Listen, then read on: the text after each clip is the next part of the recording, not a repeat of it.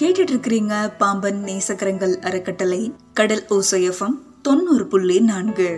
இன்னைக்கான அலைப்பாயுதை நிகழ்ச்சியில நம்ம கேட்க இருக்கிற கதை பேரு புது செருப்பு. பத்மினி பட்டாபிராமன் எழுதின இந்த கதைய இந்த ஒரு மணி நேரமும் நம்ம கேட்க போறோம்.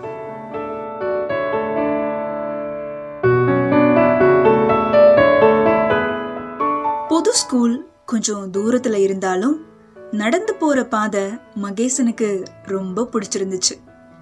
கடந்த 2 வருஷத்துலயுமே கோவிட் லாக்டவுனு, அப்புறம் படிச்சும் படிக்காமலும், பரீட்சையை எழுதி எழுதாம, தன்னோட ஃப்ரெண்டு வீட்டுக்கு போய் ஆன்லைன் கிளாஸ் எல்லாம் அட்டன் பண்ணி இப்படி கடந்து போன நாட்களை நினைச்சு மகேசனோட அப்பாக்கு கொஞ்சம் வருத்தம். நல்ல ஸ்கூல்ல தன்னோட பையன் படிக்கணும்னு அவரு தீர்மானமா இருந்து தான் சக்திக்கு மீறி செலவு பண்ணி ஒரு நல்ல ஸ்கூல்ல தன் பையனை சேர்த்து விட்டாரு. வேடிக்கை பார்த்தபடியே கடவீதி முழுக்க நடந்து போறது மகேசனுக்கு ரொம்ப பிடிச்ச விஷயம். குறிப்பா அந்த காலனி ஷோரூம் தெருவுல இருந்து 7-8 பெரிய நீண்ட படிகளை ஏறினதுக்கு அப்புறமா அதுக்குள்ள நுழையவும் பெரிய கண்ணாடி கதவுல 2 பக்கமும் இருக்கிற ஷோகேஸ்களுக்குள்ள சின்ன கண்ணாடி தட்டுகள்ல விதவிதமான செருப்புகள், அது மட்டும் இல்லாம ஷூ, அப்புறம் ஸ்போர்ட்ஸ் ஷூக்களும் இருந்துச்சு. பழைய செருப்புகளை மட்டுமே பார்த்திருந்தவனுக்கு விதவிதமான செருப்புகளை பார்த்து ரசிக்கத்தான் முடிஞ்சிச்சு. ஆயிரக்கணக்கில் விலைன்னு சொன்னா அதை வாங்குறதுக்கு எங்க போறது அப்படின்னு யோசிச்சான் மகேசன். புது ஸ்கூலோட யூனிஃபார்ம், அப்புறம் மகேசனுக்கு தேவைப்படுற சில பொருட்களை வாங்குறதுக்கே அவனோட அப்பாவுக்கு ரொம்ப கஷ்டமா போச்சு. நல்ல வேலை ஷூ, சாக்ஸ்னு இது எதுவுமே இப்போ மகேசன் படிக்கிற ஸ்கூல்ல அந்த கட்டுப்பாடுகளே இல்லை. அன்னைக்கு அந்த செருப்பு கடையில கீழ்படியில உள்ள செருப்புகள் எல்லாம் ஆசையோட பார்த்தபடியே நின்னுக்கிட்டு இருந்தான் மகேசன். டீ குடிச்சிட்டு வந்த காக்கி சட்டை வாட்ச்மேன் மகேசனோட முதுகு பின்னாடி இருந்த பெரிய புத்தக பைய பார்த்ததும், தம்பி ஸ்கூலுக்கு நேரமாயிர போதுப்பா, சீக்கிரமா போ அப்படின்னு சொன்னாரு. ஸ்கூல் போகும்போதும் வரும்போதும் கண்ணாடி தட்டுல மின்னக்கூடிய புதுவரவான செருப்புகள் எல்லாம் கொஞ்சம் நிமிஷமாவது அங்கேயே நின்னு பார்த்துட்டு போறதையே வழக்கமா வச்சிருந்தான் மகேசன். நடந்து போறதால நம்ம புள்ள சீக்கிரமாவே எந்திரிச்சு ஸ்கூலுக்கு கிளம்ப வேண்டியதா இருக்கு. அவனுக்கு பழைய சைக்கிள் ஏதாச்சும் கிடைச்சா வாங்கி கொடுங்களேன் அப்படின்னு சிபாரிசு பண்ணாங்க அம்மா கற்பகம். பணத்துக்கு எங்க போறது கற்பகம், இப்ப இருக்கிற சூழல்ல அதெல்லாம் முடியாதுமா, நான் கைமாத்தா வெளியில எங்கேயாச்சும் கேட்டு பாக்குறேன் அப்படின்னு சொல்லிட்டு வேலைக்கு கிளம்பினாங்க மகேசனோட அப்பா. வருஷத்தோட முடிவுல அன்னைக்கு கணக்கு பரீட்சையை முடிச்சுட்டு மதியானம் போல மகேசன் வீட்டுக்கு வந்தான். அப்போ அவன் வீட்டு வாசல்ல ஒரு சைக்கிள் நின்னுட்டு இருந்துச்சு. சுமாரான பழசுல இருந்த ஒரு சைக்கிளை அவங்க அப்பா தொடச்சுக்கிட்டு இருந்தாங்க. வாசல்ல அவனோட தலை தெரிஞ்ச உடனே, அண்ணா உனக்கு சைக்கிள் வாங்கியிருக்காரு அப்பா அப்படின்னு சந்தோஷத்துல கத்துனா செல்வி. நரைத்த தலையோட உடம்பு தளர்ந்து போன அப்பா ஆவலோட அந்த சைக்கிளை மாஞ்சு மாஞ்சு தொடச்சுக்கிட்டு இருக்க அப்பாவோட பக்கத்துல போய் நின்னா மகேசன்.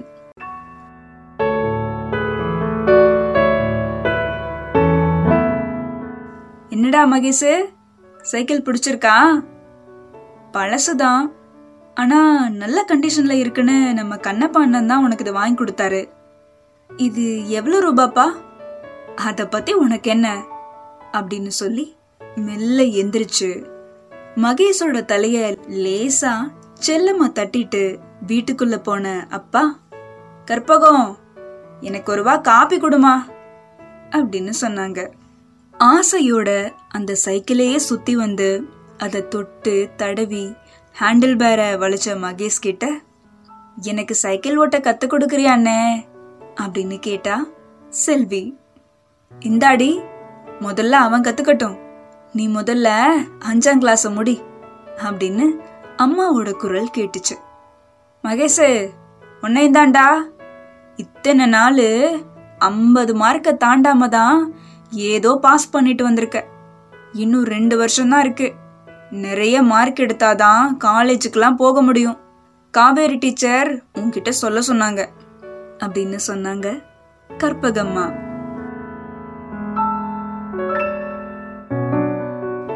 அடுத்த நாள் மகேஷ் ஸ்கூலுக்கு போகும்போது ஒரு காலை தரையில ஊண்டி சைக்கிளை நிறுத்தி அந்த கடையோட ஷோகேஸ்களை சில நொடிகள் பார்த்துட்டு அதுக்கப்புறமா ஸ்கூலுக்கு போக ஆரம்பிச்சான்.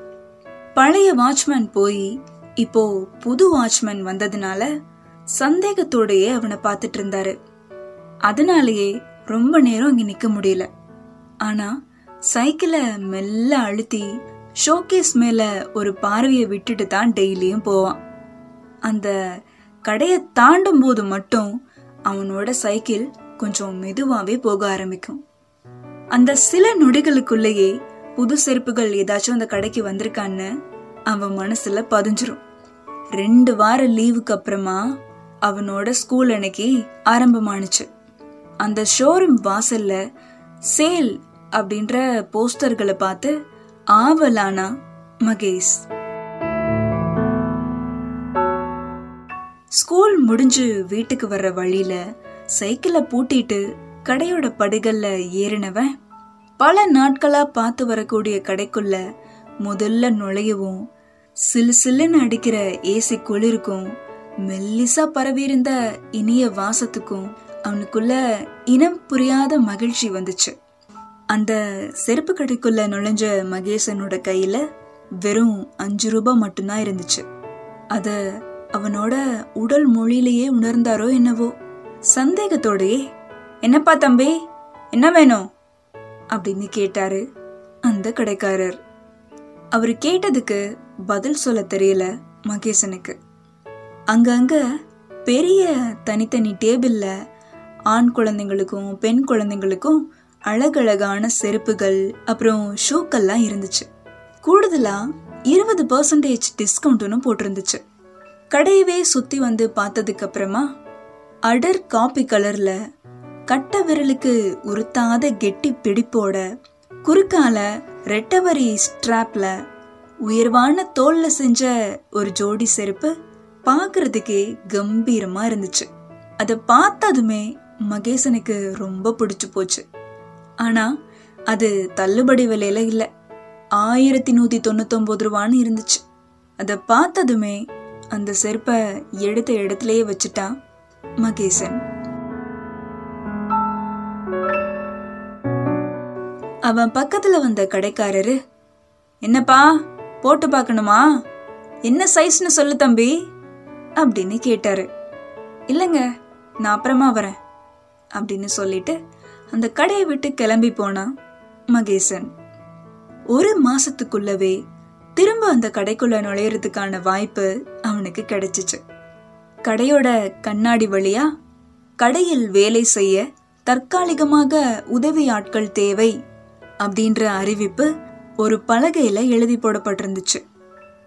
இத பத்தி என்ன ஏதுன்னு வாட்ச்மேன் கிட்ட விசாரிச்சான் மகேசன்.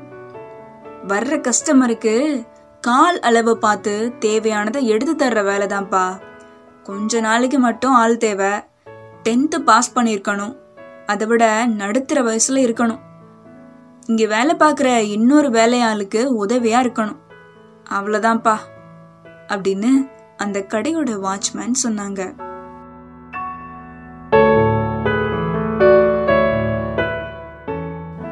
நம்ம ஏன் ட்ரை பண்ணி பார்க்க கூடாது? ஏதாச்சும் பணம் கிடைச்சிச்சுன்னா அந்த செருப்பை நம்ம வாங்கிடலாம்ல அப்படின்னு நினைச்சபடியே கூட்டம் இல்லாத நேரமா பார்த்து அந்த கடைக்குள்ள நுழைஞ்சான் மகேசன். கடையோட இடது ஓரத்துல பெரிய டேபிள் ஒன்று இருந்துச்சு. அது முன்னாடி மேனேஜர் சீட்டில் உட்காந்து லேப்டாப்ல ஒருத்தர் வேலை பண்ணிட்டு இருந்தாரு. மகேசனை பார்த்ததும் என்ன தம்பி அப்படின்னு கேட்டாரு.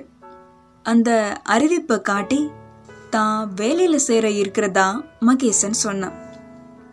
நீ ஸ்கூல் ஸ்டூடெண்ட் தானே, உன்ன மாதிரி படிக்கிற பசங்கள்லாம் வேலைக்கு சேர்க்க முடியாதுப்பா, அது சட்டப்படி தப்பு, எங்க ஓனர் சம்மதிக்க மாட்டாருப்பா. சார் எனக்கு தெரியும் சார், நான் இந்த வருஷம் ப்ளஸ் டூ போகணும். இப்போ லீவு தான்.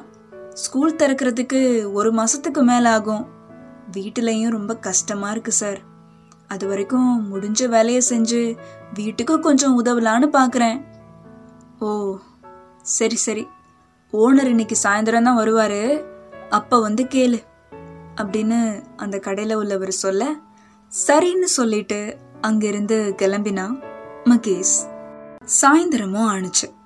50களில் நடுத்தர உயரத்தில் தங்க ஃப்ரேம் கண்ணாடியோட பின்னோக்கி வாரின கிராப் தலையில் வேட்டி அப்புறம் முழுக்கை சட்டையை போட்டுக்கிட்டு காரில் இருந்து இறங்கின ஓனருக்கு வணக்கம் வச்சான் மகேஷ். ஆரம்பத்தில் அவனை சரியாக பார்க்காதவர்கிட்ட ஷோரூம் மேனேஜர் அவனை பற்றி தெளிவாக சொல்ல ஆரம்பித்தார். டெம்ப்ரவரி தானே சார், எனக்கும் படிப்புக்கு உதவியாக இருக்கும். இந்த ஒரு மாதம் மட்டும் வேலை செய்கிறேன், நீங்கள் கொடுக்கறத கொடுங்க அப்படின்னு மகேஷ் சொல்ல ஏதோ ஒன்று அந்த முதலாளியை யோசிக்க வச்சுச்சு. தம்பி, ஸ்கூலில் ஆதார் கார்டெல்லாம் எடுத்துருப்பல்ல, அது கொண்டு வந்து காட்டு. உங்கள் அம்மா அப்பான்னு யாரையாச்சும் கூட்டிகிட்டு வா. டெபாசிட் கட்ட பணம் வச்சுருக்கியா? சரி சரி, உங்கள் ஏரியா கவுன்சிலர்கிட்ட லெட்டர் வாங்கிட்டு வா அப்படின்னு சொன்னார். சரிங்க சார் அப்படின்னு மகேஷ் சொல்லிட்டு திரும்பினப்போ அந்த ஷோரூம் மேனேஜர் மகேஷ் கூப்பிட்டாரு. மகேஷ், எங்கள் கடையோட ஆளு அடுத்த மாதம் வேலைக்கு வந்துடுவார். அதுக்கு மேலே இங்கே உனக்கு வேலை இல்லை, சரியா? ஆ சரிண்ணே அப்படின்னு சொல்லிட்டு வீட்டுக்கு போனா மகேஷ். வீட்டில் நான் தான் படிப்பு வாசனை இல்லாத தற்குறையா திண்டாடுறேன்னு உன்னை படிக்க வச்சா உன் புத்தி எங்க போகுது பாரு.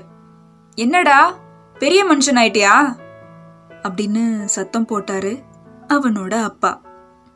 எங்க கொஞ்ச நாளைக்கு அதுவும் லீவ்ல தானே எங்க போறான். நல்லா இருக்குடி, எங்க வேலைக்கு போறான்? நீ பிள்ளைக்கு பறிஞ்சு பேசிக்கிட்டு வர அப்படின்னு அவங்க அப்பா சொல்ல மௌனமான அம்மாவை சமாதானப்படுத்தி கூட்டிட்டு போய் ஒரு வழியா அந்த கடை ஓனர்கிட்ட அறிமுகப்படுத்தி வச்சான் மகேஷ்.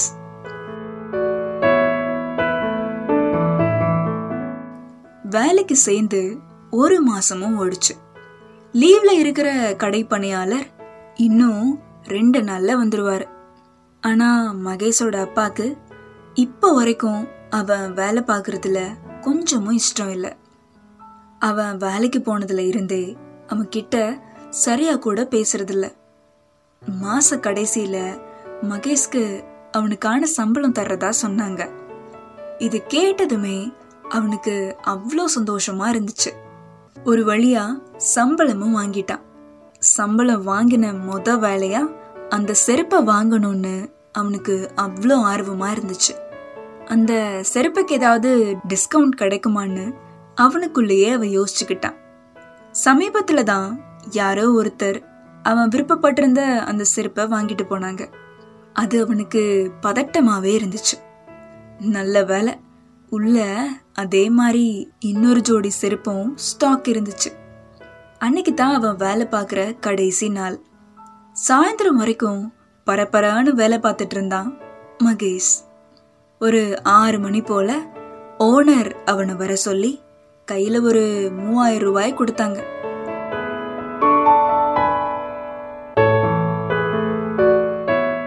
அதை வாங்கினதும் அந்த முதலாளிக்கு நன்றி சொன்னான் மகேஷ்.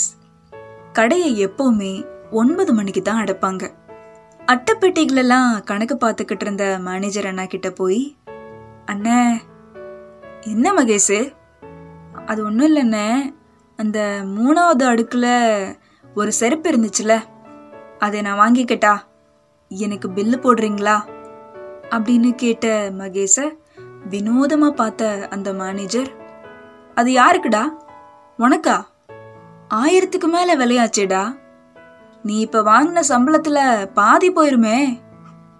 பரவாயில்லண்ணே அப்படின்னு சொல்லி பில்லு போட்டு வாங்கினதுக்கப்புறமா அட்டைப்பேட்டியை அவன்கிட்ட கொடுத்த மேனேஜர், மகேஷ் உனக்கு சைஸ் சரியா இருக்காது போல் இருக்கே அப்படின்னு சொன்னாரு.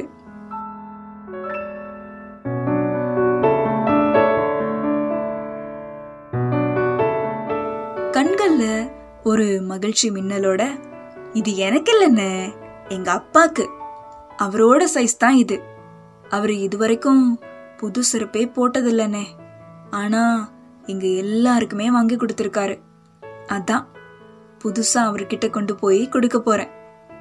நல்ல விஷயம்டா. சரி, என்ன வேலை செய்யறாரு உங்க அப்பா? பஸ் ஸ்டாண்டு பக்கத்துல ஒரு பிளாட்ஃபார்ம் இருக்கும்ல, அங்க கோணி விரிச்சு கொடை வச்சுக்கிட்டு பழைய செருப்புலாம் தச்சு கொடுப்பாங்கன்னு நீங்கெல்லாம் பார்த்துருப்பீங்க. அவரு தான் எங்க அப்பா அப்படின்னு சொல்லி புது செருப்பை வாங்கிட்டு சந்தோஷமா வீட்டுக்கு போனா மகேஷ்.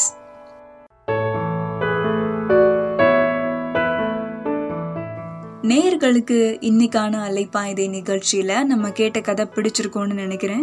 இதே மாதிரி இன்னும் ஒரு கதையில் நேர்களை வந்து சந்திக்கிறேன். அது வரைக்கும் நேர்களுக்கு பாய் சொல்லிட்டு கிளம்புறது சுல்தானா.